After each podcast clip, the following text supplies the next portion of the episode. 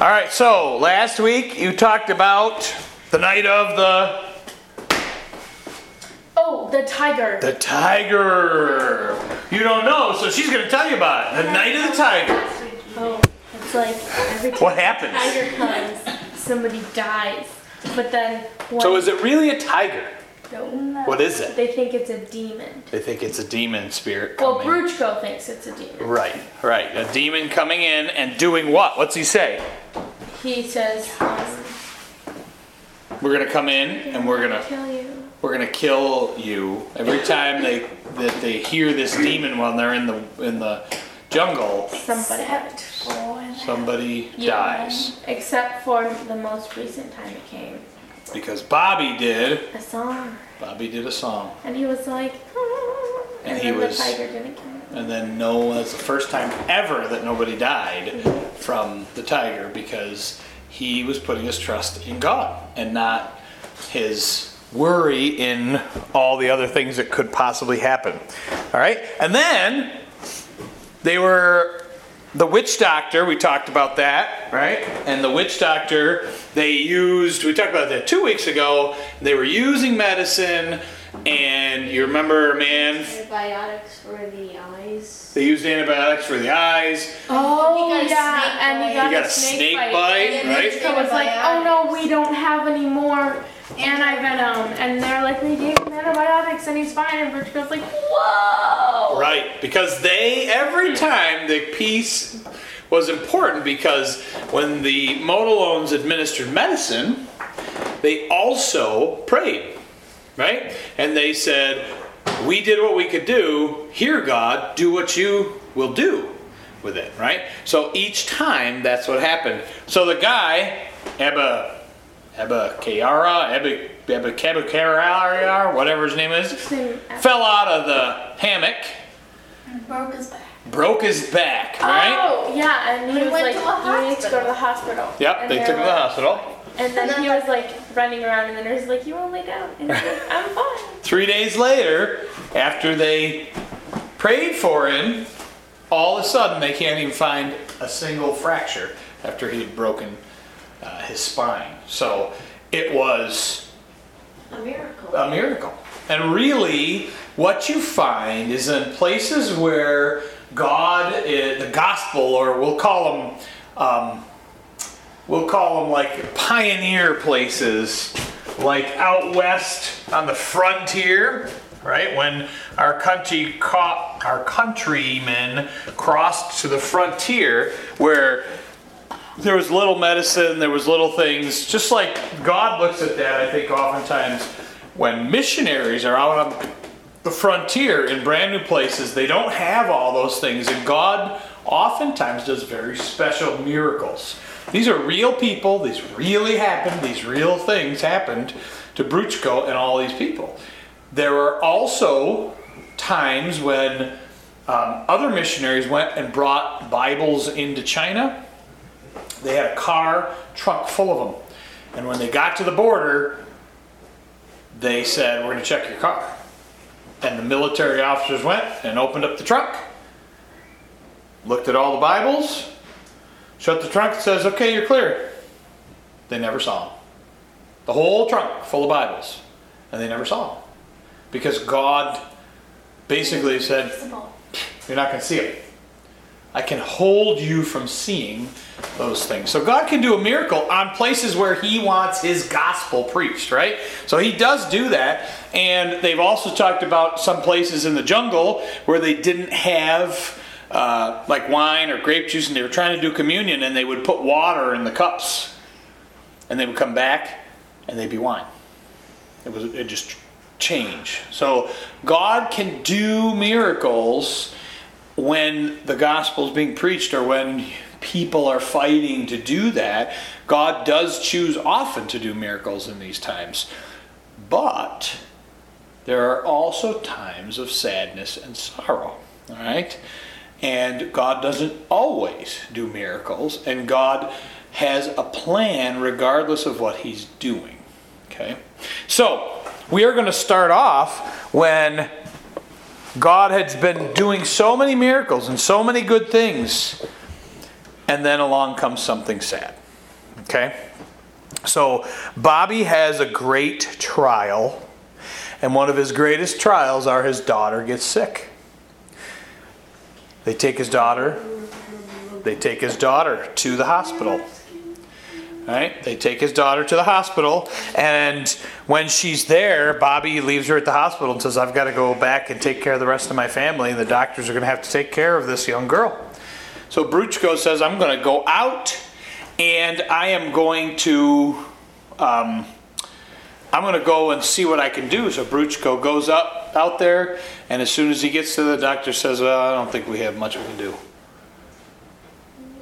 And within a couple of days, she dies.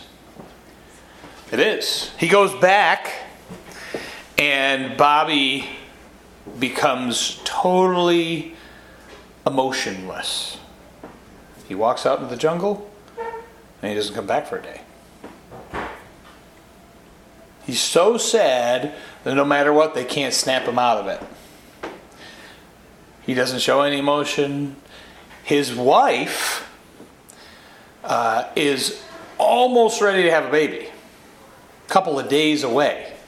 And his wife ends up having the baby, and he kind of says, Oh, there she is. That's it. Has another daughter, a baby daughter, because she he's so sad from it all, but he just can't show any of this emotion. So Bobby has undergone a great trial. Okay? So not only you have the miracles, right? Miracles on the frontier, but you also see, and this is one of Bobby's greatest trials, is these trials come along.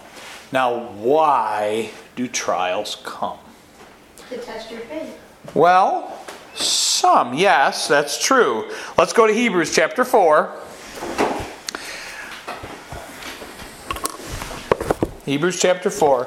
This is a little bit, he finally starts, after a while, Bobby starts to notice his young baby daughter and gets a little bit of joy back in, but it took some time to get over the greatest sorrow that was basically paralyzing him from functioning at all from his, his older daughter that had passed away. So, Hebrews chapter number 4, verse number 15 and 16, in hopes that we can understand a little bit better what is going on with a trial.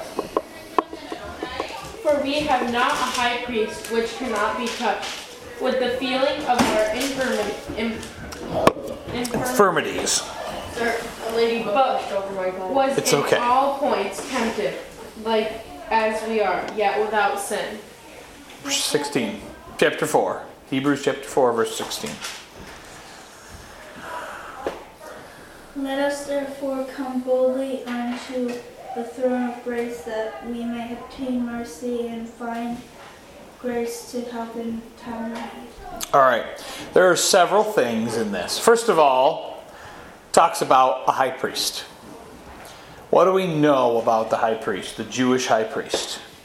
He has a job. We know one famous job that he has. Oh, he wears jingle bells into the. He wears jingle bells. yes. Not like Rudolph, but he wears jingle bells into the center of the temple or the tabernacle. He goes into that cubed room, the Holy of Holies.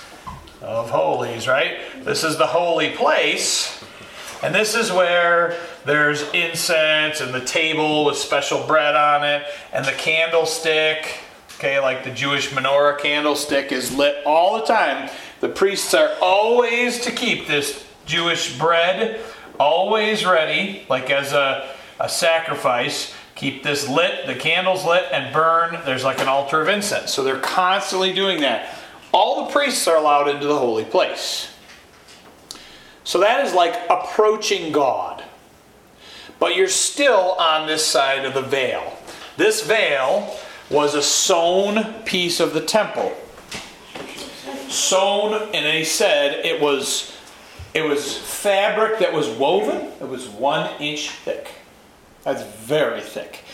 You don't want anything. It was all embroidered and with angels and all sorts of crazy things there. But it was one inch thick. And when they set this temple up, once they put the curtain across, you were not allowed to cross that curtain, except for the high priest, one time a year. And he was offering sacrifice for himself to begin with, and then for the nation. And then he was to go into the Holy of Holies and approach the Ark of the Covenant. Don't you bite me. That's the box. That's a box that has the angels kneeling and their wings touch, right? Their angels are kneeling here and their wings are touching. And it becomes, don't worry about that. I was trying to go in my shirt. I don't want to kill it. There we go. I don't have to worry about it anymore. Okay, so the the Holy of Holies has that box called the Ark of the Covenant. God's presence will come and sit on that top. It's called the Shekinah glory. But you can't walk into the presence of God without dying. The, whole, the, the high priest was allowed to approach him, go around the curtain one time a year. If his heart was not right, yes, that's what he wore jingle bells, he wore things on his on his clothes, tied a rope to him because if he didn't come out in a couple days, they basically pulled him out. Days? He may be in there. Some some high priests were in that temple having uh, in the presence of God for weeks. Sometimes they went in one time. Okay, just like Mo- Moses was up on the mountainside for forty days. Okay, in the presence of God. So if you approach him incorrectly, so the priest needs to understand God and he needs to understand the people. And he's going for forgiveness for the people. All right? He needs to understand the problems that the people have. Now that says, that verse says, we have not a high priest. So we have a high priest who can be touched by the feelings of our infirmities. What's an infirmity? Infirmity? Probably don't know. Is it like a. Because infirmary is like a place where you go if you're hurt. if you're hurt or sick. So it's our sicknesses, right? Our sicknesses, our problems. Okay? So our high priest, it says, can be, understands, can be touched by the feelings of our infirmities. So he is empathetic, right? He feels our feelings, he understands their struggles. Because who is our high priest? Jesus? Jesus. Jesus is our high priest, right? And he understands what it's like to be a human. Why? Because he was one. Because he was one. And did he have struggles when he was a human? Yes. Did he have a home to live in? No, all the time. He lived in friends' homes. That was it. He had no place to actually live ever until once he grew up. He left his home and he had no place to live. Okay? He lost his father when he was young. He lived in a lot of struggling times and ultimately he was rejected and despised and killed. Killed for something he didn't do. But he did it out of love. And so he understands the hardships of being a human. He understands what it's like to be alone.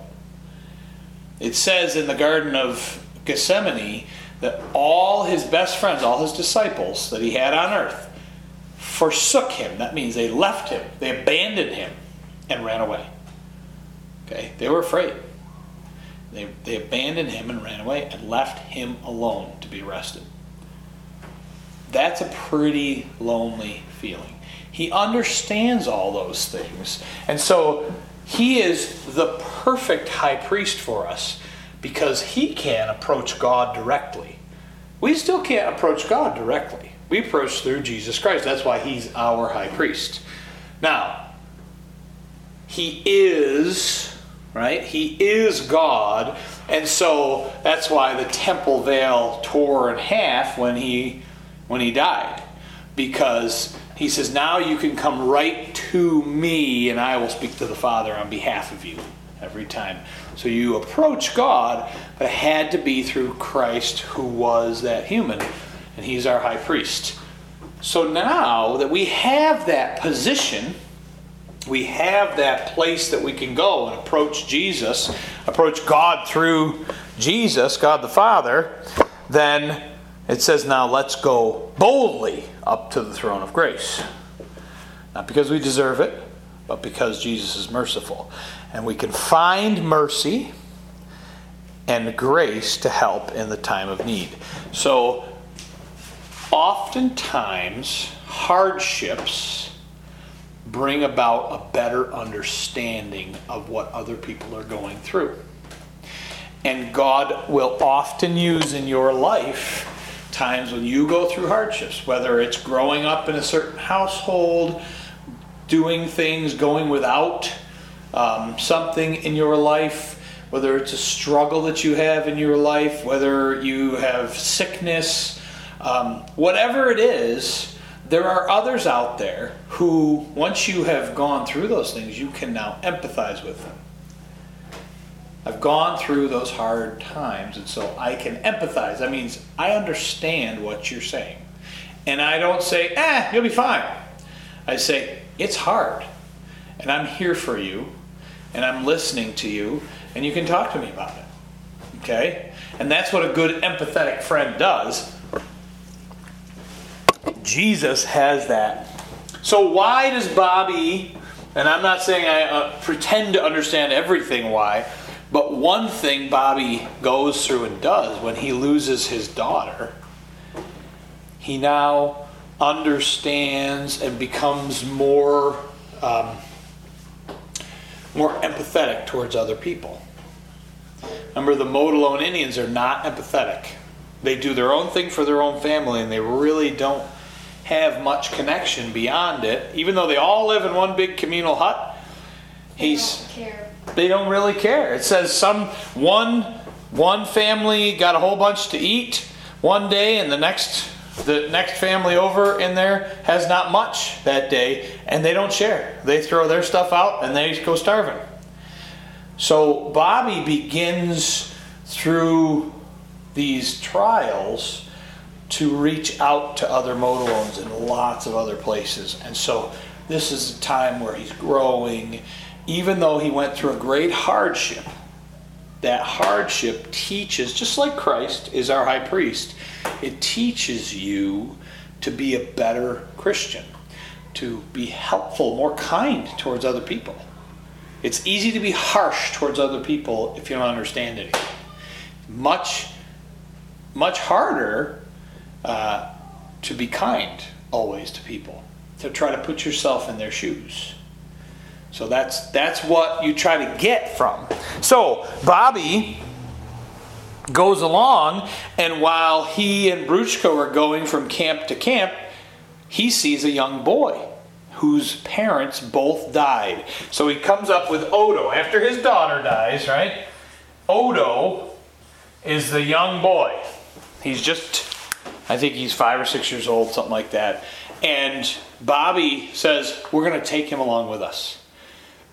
Bruchko says, We don't need him. He's going to be in the way. No, Bobby, we're going, to, we're, we're going to take him along with us, Bobby says. He's coming with us. Because he understands what it's like to be left alone. And now he understands what it's like to lose somebody special to him. And so he's much more willing to gather that young boy and it says, let's help him out. Even when Bruchko doesn't necessarily understand that much at that point in his life. But Bruchko too will grow. Okay? Bruch, time will come when Bruchko will have a lot of growth. So Bobby adopts Odo and he becomes part of the family. This is one thing you need to understand about God. Let's turn to Matthew, chapter number 10, verse 29. We'll be reading some passages from the book shortly. Uh, Matthew chapter 10, verse 29. This is the way God thinks about you. 29, 30, and 31. Are not two sparrows sold for a farthing, and one of them shall not fall on the ground without another? Chapter 10, verse 30 of Matthew. You there yet? Here, we'll come back to you.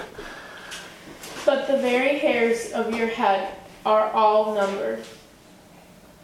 Fear ye not, therefore, ye are of more value than many sparrows. Okay, so here we have Jesus tells a little bit of a story to understand. He says, Two sparrows. Do you guys know what a sparrow is? It's the kind of bird. It's a bird. How many sparrows are outside? More than one. Them All of them are outside, all except the ones that live inside of Home Depot, right? so, sparrows are the most, almost the most common bird around. I've seen them. They're really cute. They were living in like the roof of my house. Yep. They're little and brown and gray usually. If you put out bird food, there'll be hundreds of them there and one or two. That hop around. Little brown ones. Oh. Little brown ones. They've got a white chest, they have some brown streaks and a brown hat on their head kind of If you thing. go into the Okay. uh, small garden section of Walmart, you probably see a bunch of them up there. They're up in there, they're all over the place. They're very, very common. Someone will actually come down and land right next to a human. Yep. One of them almost got stepped on. So here's the thing truthfully, you don't know how many sparrows there are out there. And if there are two less, if there's one or two less that than there was five minutes ago, you couldn't tell me. You couldn't tell me where they died. You couldn't tell me anything about it. I mean, if Right. they died right in front of us, we could. Maybe, but but you don't keep track of them because you really you say, oh, they're cute, but you don't really care enough to keep track of every one of them, There's right? over 50 million sparrows would- in the world. There are millions and millions and millions, yes. I don't know how many, but there are many, many millions of sparrows, and they are all across many nations. Lots of different types of sparrows, but God says here, you don't even take notice if a couple of birds drop away, right? You, you couldn't tell me how many or less, but he says, I pay so close attention to you that I know not only all about you, but I have counted the hairs on your head. Now, how many hairs are on your head today versus tomorrow? Probably Whatever doesn't fall out. Less, but then you grow more in, right? Yeah. Whatever does not maybe a fall maybe a little less. Maybe a little less, maybe a little more. When you get older, you'll get a little less. Yeah. Right? My mother said that to me once, and then she pulled a hair out of my head and she said, "No, there's one that's missing." Oh, wow. So, but let me tell you this God knows how many hairs are on your head every moment. If three fall out, He knows. That's a If a hundred fall out, He knows. It's crazy because He knows how many are on my head, your head, your head, your head, your head. That's a bit creepy, honestly. But the whole point is, He knows so much. You don't know how many hairs are on your own head, right? Let's pull them all out. it would take a lot, and I don't want to call, pull any of them out because it hurts when you pull them out. Okay, so It's supposed to hurt. yes, I don't feel anything. well, I think I'm must be very special. All right, maybe I do. Maybe that's it. All of them do. Oh, okay, all right, sensitive scalps for guys. Okay, so It from me. so what I'm telling you is, you don't know how many of there that you have, but God pays close enough attention to you that He knows how many you have. He values you. God values you. And if you begin to learn of, from God about being like God, then you will learn to value people. Less people will annoy you, and more people you will see beyond the outside little bits, deeper into God sees them for who they are. God sees them not for their circumstances, because in school, people get picked on oftentimes because of their circumstances. Maybe nothing they can do. The home they're raised in, they don't have enough money, they don't have this, they don't do these types of things, whatever it is, right? So those are the outside, shallow things that people look at. But God looks beyond those things and values you as a person, individually, independently. So much so that He counts the hairs on your head. He Says, I know all about you. I know your deepest thoughts, feelings, and all the things you do. So, what that is, God says, I want you to talk to me about them. I already know them, but I want you to know you can trust me. And that's where God says that, right? He values you. And so, Bobby, through losing his daughter, has really learned to value things. He's learned to value other people. So, Odo, when Bruchko walks right by him and says, ah, he's going to be annoying, Bobby says, no, no, no. We're taking him with us. And pretty soon, Odo becomes just like a son to Bobby. And he's with them everywhere and he begins to help. Just a few weeks, he goes from a real annoying little kid to a pretty helpful kid. And he grows up. And you will find Odo says some incredible things near the end of the book because of Bobby. Bobby has seen value. That's a godly approach to people, to see value in them. So don't let that part of the book pass you by. It's important, regardless of your relationship with people, regardless of what everybody else thinks about them. You need to see value in people. That will make you godly. It's called love, kindness, right? That makes you God like okay, to value people. Very important part, and God values us very much, and so He says, you, you value everyone else. Now, think about this. The language of the Motilone people is totally unwritten. They make noises and sounds, right? And there are probably some noises and sounds that don't sound like any letters in our alphabet. So, how do you go from someone making noises and sounds that mean something into a written language for them that's consistent? Well, first of all, we know we know that Bruchko was trained in linguistics and loved linguistics, so he understood a lot of root sounds and things that the humans humans can make and may have implemented some of those things in there, but he has to start from scratch. People go and talk every day. He first of all had to get it so he could talk, right? He learned just like a kid would learn. But then he has to take that and translate it into something different so that everyone in that tribe can learn. And so that's what Bruchko's there for. Bruchko's not, not there to be a great leader. God put him in shot him up with arrows, sent him in there, gave him uh, hepatitis, came near to death, all kinds of things. He, he almost was killed many times. Got, had to go through all this sickness in order to bring God's word to the people in a written form. And that is the important part of what is happening. So I'm going to read out of the Bruchko book got an excerpt that I want to read here.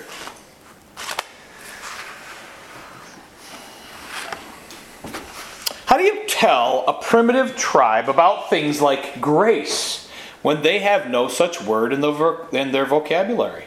Sometimes I would try to adapt a Christian idea to the Motilone culture. I already had had success with the word faith.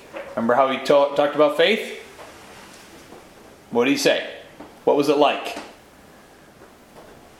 Hanging. Oh, tying your hammock ties to God. Tying your hammock ties to God because that's how they get suspended and they trust this thing to get up there and crawl in there and lay down. Okay? Which I had related to suspending your hammock from Christ. And the word incarnation, which I had related to the legend about the Motilone. You remember? When he, when he became an ant. The Motilone became an ant. He was trying to help him. He scared all the ants, so he became an ant and talked to these ants and said, I'm going to be this big motilone and I'm going to help you build a better house, right? Which was an understanding of the motilones to say that's what happens with Jesus. He came to earth, God came in the flesh to help us understand more about him.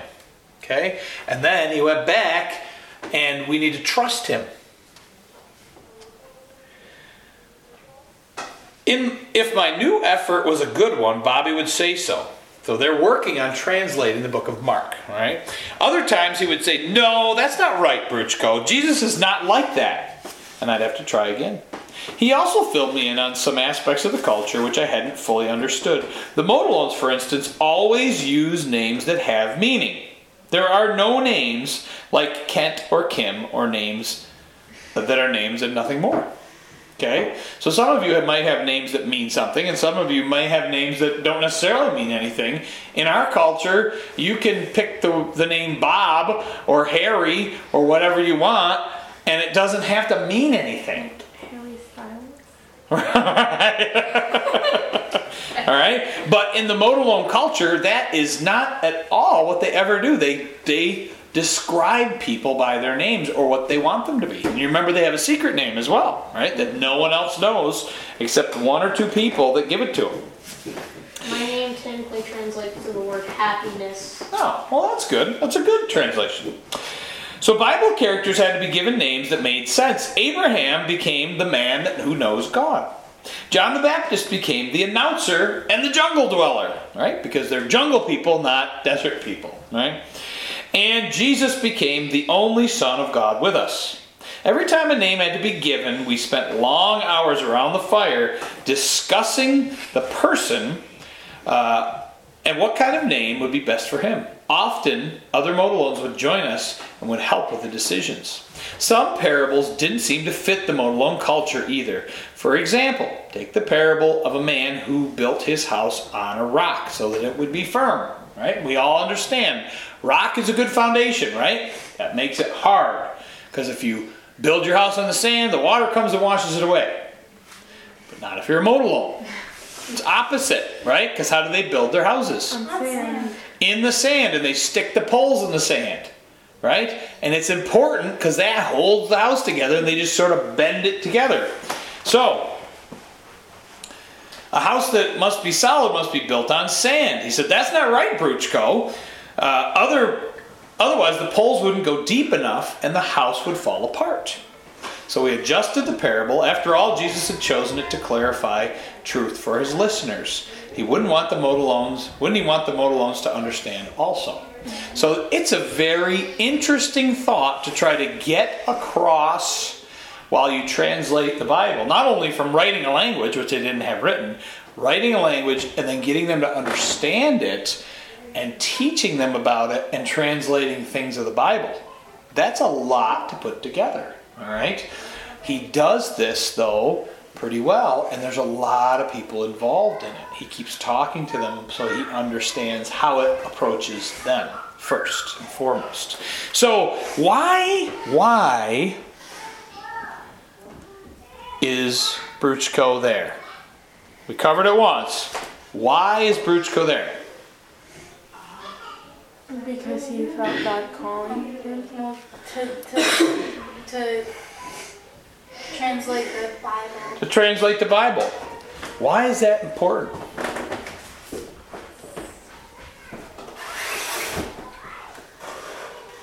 Hmm, why is that important? Let's go to Isaiah chapter number 55. Isaiah chapter 55. And we will see why it's important. God says it's important, and here is how God describes his words.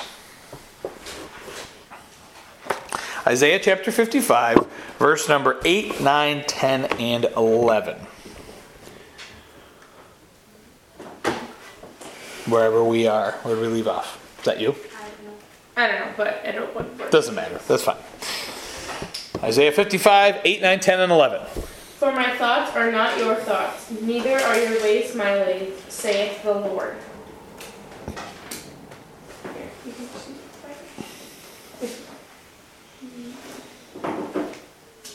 For as many, for as the heavens are higher than the earth, so are my ways higher than your ways, and my thoughts than your thoughts.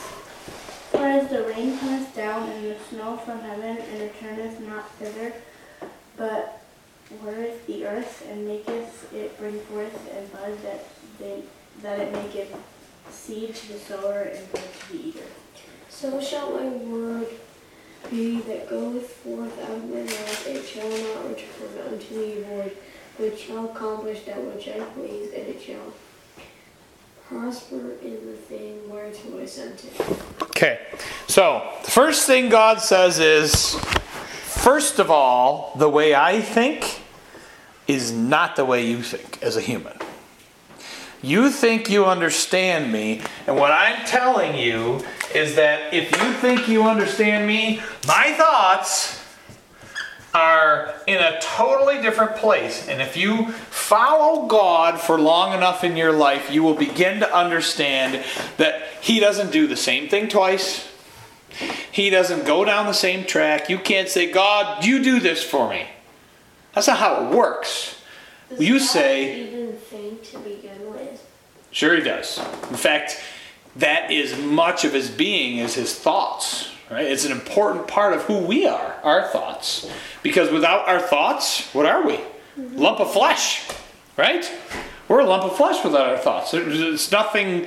We're just a physical body, which means nothing. But our thoughts are the main piece of who we are. Same thing with God. God's thoughts and his understanding are a very important part of him. And so he wants to get those thoughts to us.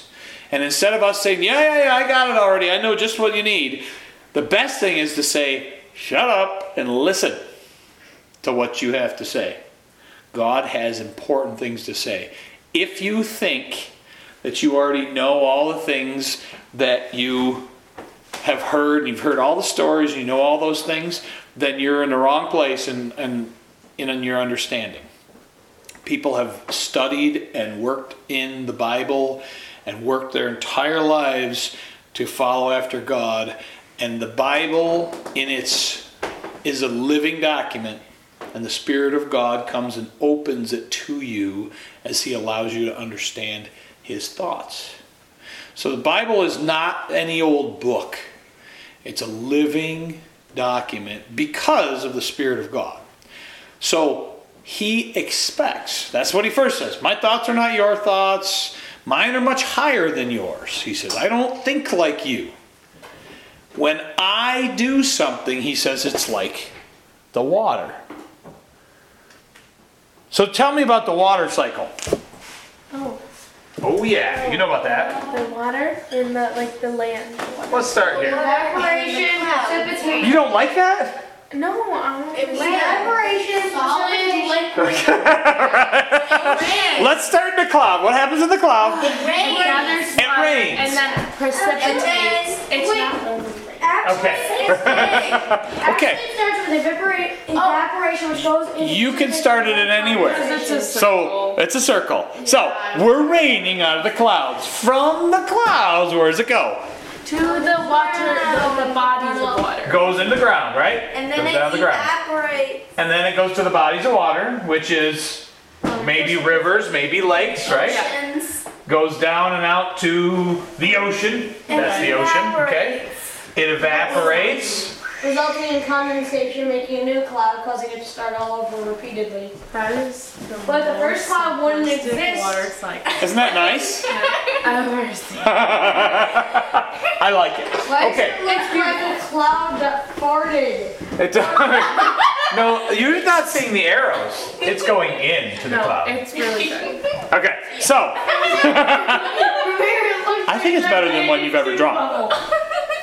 I mean, maybe. I've never really Maybe. drawn- All right. So you understand what happens, except you missed a whole bunch. Yeah. No, I understand all of it. You missed a bunch. There's uh, there's also a type of evaporation that comes specifically from trees. Yes, there is. That's great. So we missed something right along the way. Because along the riverside, But it's not it's not as common as the regular. oh, it's happening every day. Look at that. That's our tree. Yeah. Like And- draw a hole in the middle.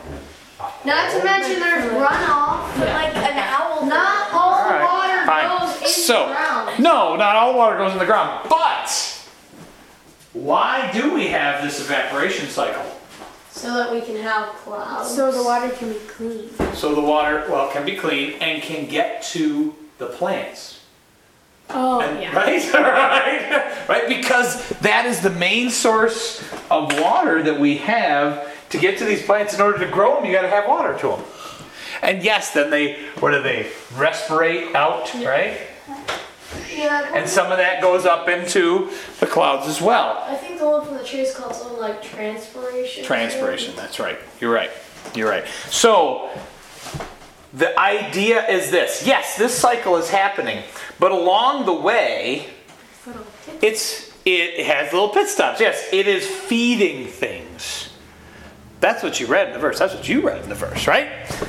In verse number 10, for as the rain cometh down, ooh, the water cycle, and the snow from heaven returneth not thither, it does not go right back straight up, but watereth the earth and maketh it bring forth and bud that which may seed to the sower and bring bread to the eater. So the whole point is this yes, this cycle happens, but we, because this cycle happens, it returns back, it's actually giving fruit trees are growing fruit, plants are growing, and they're growing uh, wheat and all sorts of different things, right? Everything, lots of things we eat, and not only what we eat, but what if we eat an animal, they had to eat the stuff as well, right? Unless the animal just didn't eat and it starved itself to death like the trilobite did. But then it'd be dead, right? Then it'd be dead, so we're not going to eat it. So, But wait, it but either, even if it, cook it, even if it eats a meat eater, if we eat a meat eater, that meat eater ate other things that ate plants, okay? Or Or plants directly, okay? Or it ate something that ate other animals that ate other animals, like, or Right, it ate right. something that ate eggs, like. Either way, it all came back down to that water that came from the rain, okay? Either way, God's blessings and God grows things through this water. Now, you all understand the water cycle. Yay! But that's not what we're talking about. What we're really talking about is God's Word. And that's what he says. My word is like this rain or this snow, right? My word is this. And I send it down upon the earth, and it spreads out, and wherever it touches, just like the water, wherever the water gets to the plants, it grows. Now it looks like an egg with a fist popping out of it. All right? Wherever it grows, the more water there is, the bigger stuff grows. So, we went to, back a couple years ago, we went to see redwood trees. How big are the redwood trees? You oh, drove your whole van. Three, 385 feet tall, many of them. That's four times the height of the steeple. It was like a thousand feet. It was like 300 feet across. It's huge. There are trees And we went. that are wider than this room. There, And we went over. That's just how, how wide they are. And there's a tree in They're incredible. You've never seen anything like it. But why are they like that? um, because they are. No, not, not- It has to space around, doesn't it? There's lots of trees, the trees grow tall, but if there's not many trees, the tree goes wide. Tr- true, but these are giant in all ways. And I'll tell you why they do this. They are actually they are part of a rainforest. Uh-huh. And here, what happens is on the west coast of the ocean, we get these breezes, and there's a strip of land through Washington, and Oregon, into Northern California, where all the water rains here and mists here all the time. You get to here. What's out here, guys? We drove through there. Is it nice and wet once you get past the? I Do you remember driving through sagebrush for 10 hours? Oh yeah, that was not that was bad. It's a desert, right? Because the rain stops. So here is a huge, huge strip of green, lush things, including the redwoods, which have been growing there, some of them for 3,000 years, okay? And they grow and grow and grow and keep getting bigger and bigger and bigger because they're fed water all the time. It's constantly moist and constantly wet, so they are very healthy.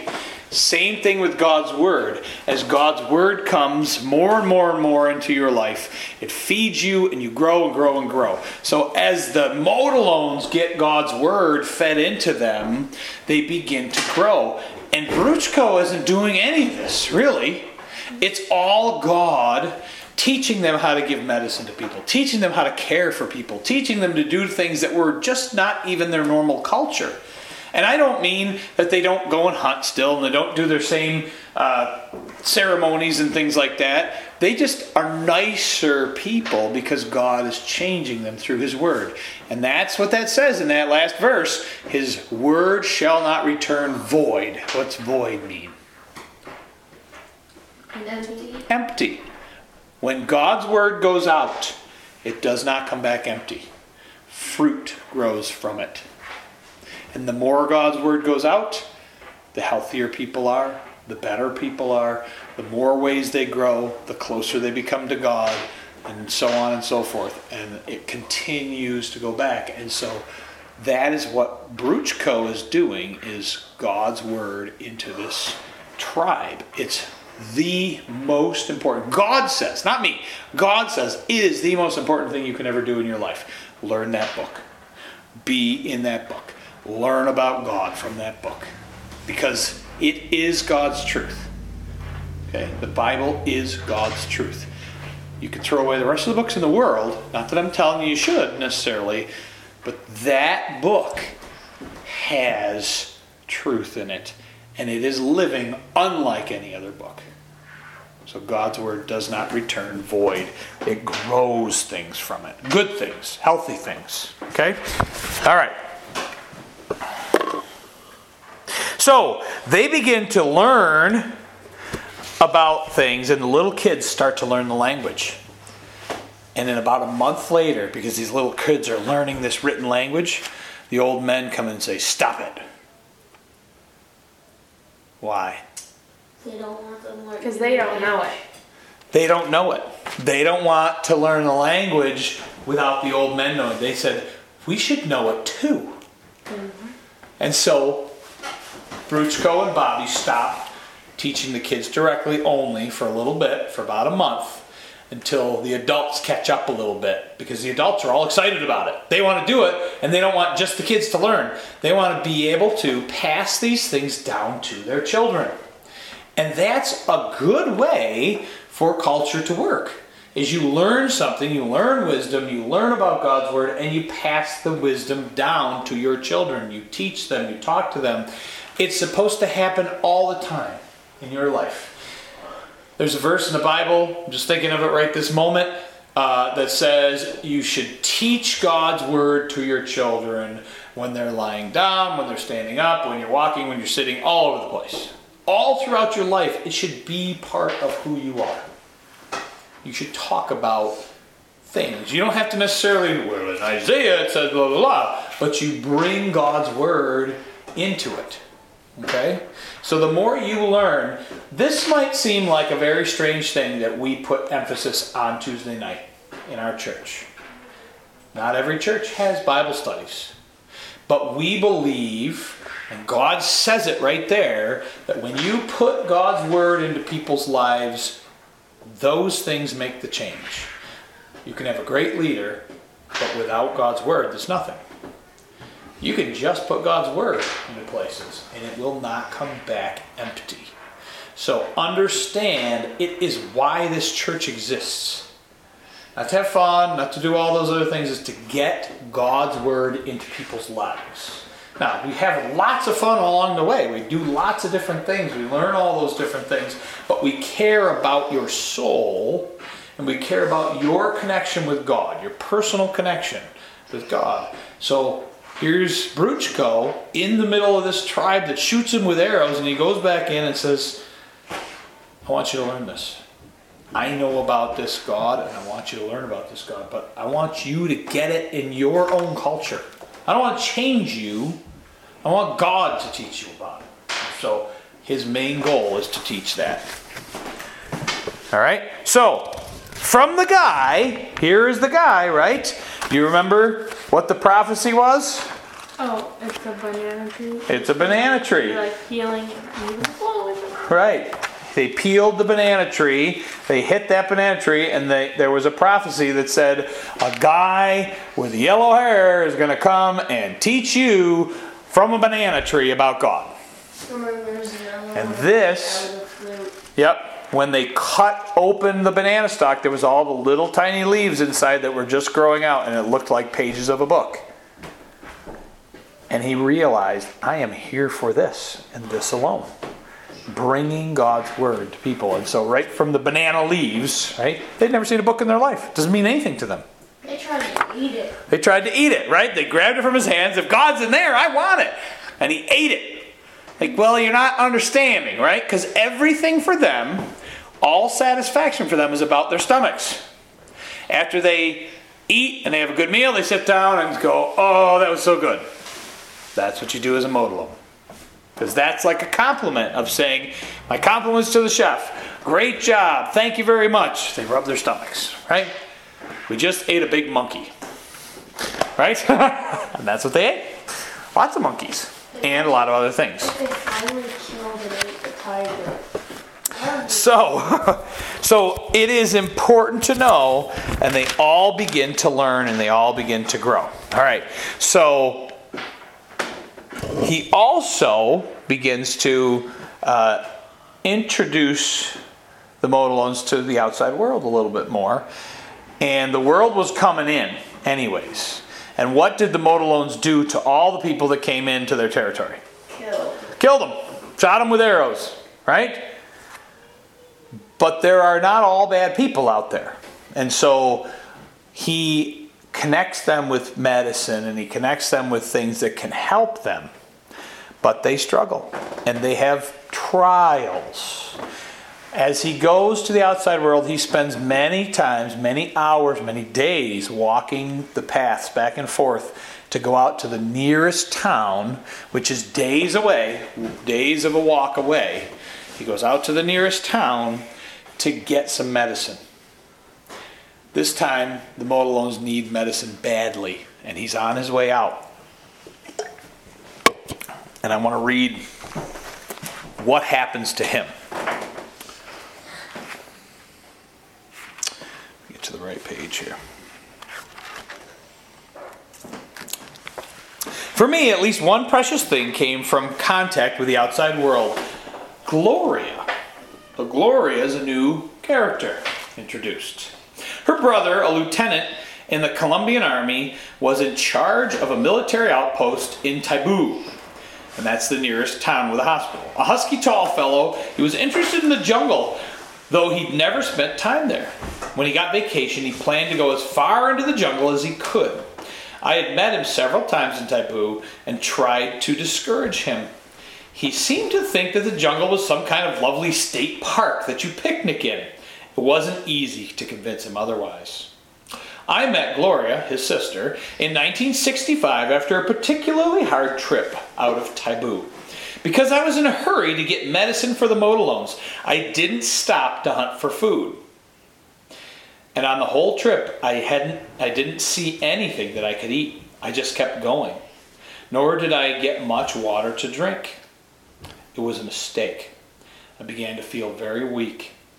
On the third night on the trail, so he hadn't had he hadn't eaten or drank in three days. He just kept walking.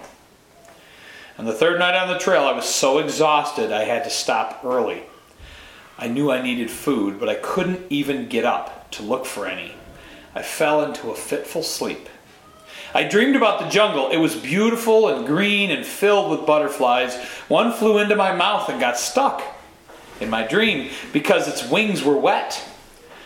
I could feel its wing, its beat its wings and struggle to get out. I half woke up. I was groggy. There's a butterfly in my mouth. How strange, I thought. I'd better take it out. I put my hand in my mouth and I did grab something.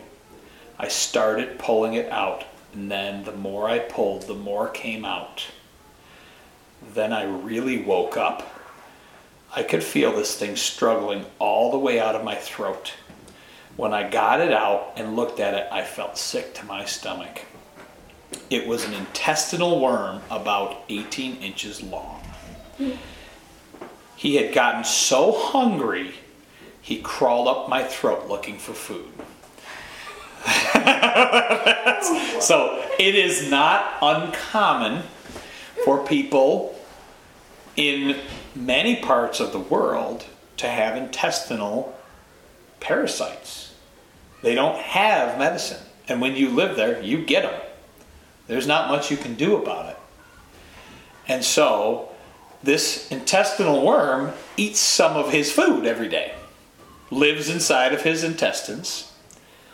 Now, that's a pretty gross thing, isn't it? Right? That's pretty gross. And for him, that's a trial. He's gone three days to try to help these Motilones. And there he is because he hadn't eaten or drank for three days. He wakes up dreaming of these butterflies in his mouth and pulls out an 18 inch worm out of his mouth. Talk about gagging, right? It's gross, right? Right? So he was there, and what does he? What do you think his reaction is? well, here it is. From that experience, I learned always to eat something on the trail, if only to keep the parasites happy. He has learned to have patience, even in the midst of trial, even when he's pulling an 18 inch worm out of his throat. That's a bit messed up. Because the trial is not as important to him as helping his friends. He has learned to have empathy and to value people more than himself. That's being like God, pulling the worm out of his throat, But as gross it many. Parasites. Well, they're going to be in there. The next day, I took some time to hunt some food, and a few days later, I arrived in Taibu, feeling exhausted. There, I met Gloria. She was studying law in Bogota and had come down to visit her brother for a few days. Slender and pretty, she was wearing jeans and a leather jacket. Her black hair was tied into a ponytail. I didn't pay much attention to her since I was in a hurry to get back with the medicine. Her brother, however, hadn't give up, given up on the idea about seeing the jungle. He had five days furlough coming up and wanted to make him, or wanted me to take him and Gloria with me. I was eating a meal with them when he popped the question. I looked over at Gloria. She was looking down at her plate. I don't think you understand, I said. The jungle's not a picnic ground. Gloria's head shot up. I do understand, she said. Whatever gave you the idea, you were the only one that could survive in the jungle. I sputtered at that. The jungle's no place for women. You wouldn't last two days on the trail. Try me, she said. I got a little angry. All right, I said. You can come as long as you keep up. But I don't have time to play nursemaid. If you don't keep up, you go back by yourselves. The next morning, we were getting ready to leave. I realized it was foolish to try to take them back to the Motilone home I had come from. So instead, I took them to the Motilone home nearest Taibu. It was a two day trip by boat. And when I saw how game they were, I was ashamed of myself for not showing them how tough the jungle really could be. So here is the next thing that we need to understand is that hardships are going to come. Let's go to Romans chapter 5.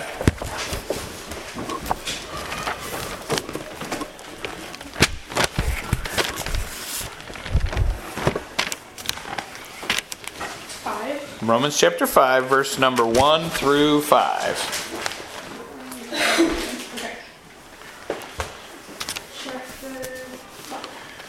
Verse 1 through 5. Therefore, being justified by faith, we have peace with God through our through our Lord Jesus Christ. by whom also we have access by faith into this grace where we stand and rejoice in hope of the glory of God. And not only so, but we glory in tribulations also, knowing that tribulation worketh patience. And patience experience and experience hope. And hope maketh not ashamed, because the love of God is shed abroad in our hearts by the Holy Ghost, which is given unto us.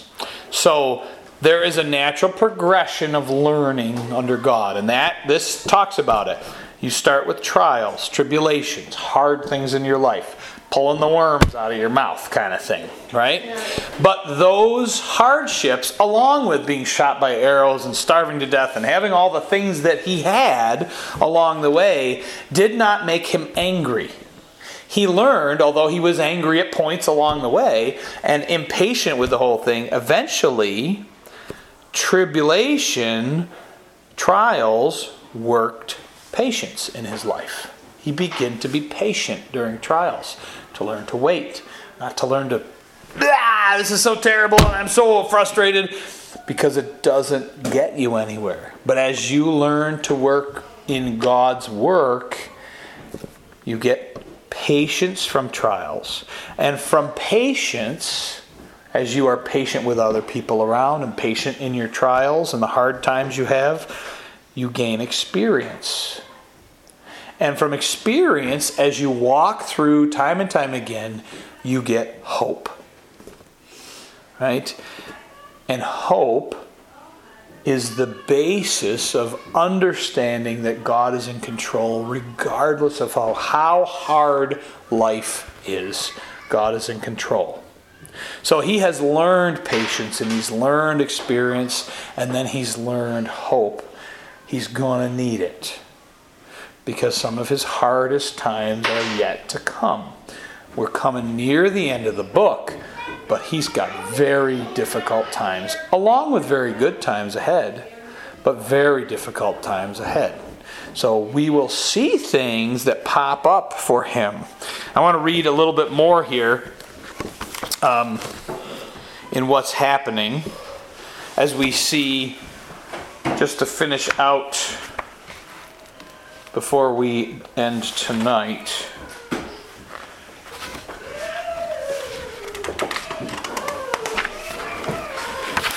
We reached the communal home on a fishing day. The dams, okay, that's this is Gloria and her brother. The dams already have been built. Remember when they were fishing? What did they do? They built dams. They took spears, and the men went out and speared the fish, right? And the women caught them all in the. They, they built these upper dams and lower dams, and then they were able to get the fish, all right? The men were beginning to spear the fish, charging up and down the river, yelling and splashing. Gloria wanted to join them.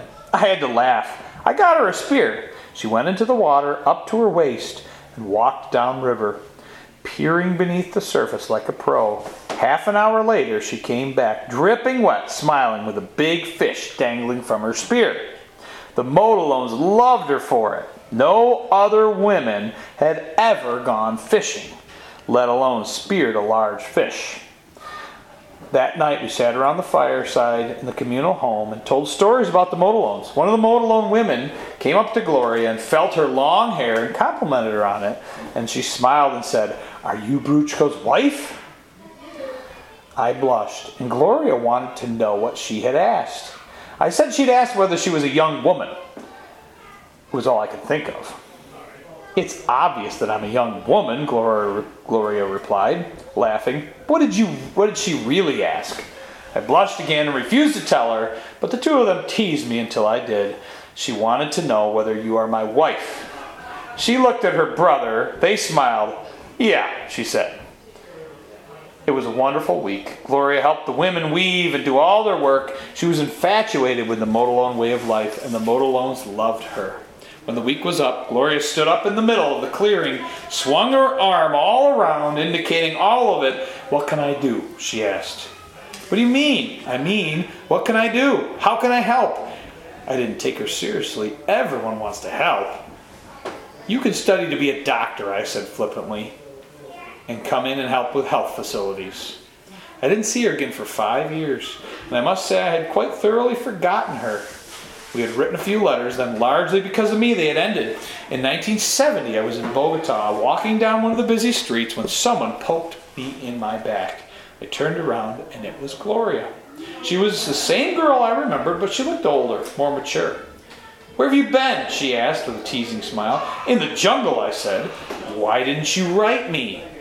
Who has time to write? I've been busy. Nobody's that busy. We started down the street and I asked her how her law studies were going. She stopped and nearly cried. What's the matter? I asked, thinking maybe she had flunked out of law school and was ashamed. I'm in medical school now, she said. You told me that if I wanted to help the Motilones, I should go to medical school. I quit law school. I could barely remember having told her that advice had been so casual, but I suddenly realized that she was serious about helping the Motilones. Gloria was going to graduate school from medical school, and in Colombia, young doctors have to give one year of free medical service in the rural regions. I knew the Minister of Health in Colombia, and I asked him if there was a way that Gloria could serve for a year in Tibu at a small home that had been established there for the Motilones, who needed more medical attention than they could get from the health centers and the communal homes. I'm sorry, Bruce, he said. There's no possibility that we could send a single woman there. It's just too rough an area. I stood for a second. It seemed as though the air around me and the cars on the streets and even the world stood still. It was quite a moment. Then I knew, and it was easy to say it. That won't be a problem. We're going to get married. I think I was more surprised to hear it myself say those words than she was later when I asked her. And so, he's like, that's what we're going to do. Right? God provides. Even though he lives in a jungle with a bunch of Motilone Indians, God's going to provide. He's going to do uh, great, great things. But watch out because there is much more hardship to come. All right? So next week, chapter 22, almost wiped out. Okay, read. You can read through the end of the book. Maybe we'll get through the end. Um, but we'll talk about it next week. Thank you very much. Bye. I will see you on Friday Or tomorrow. or tomorrow.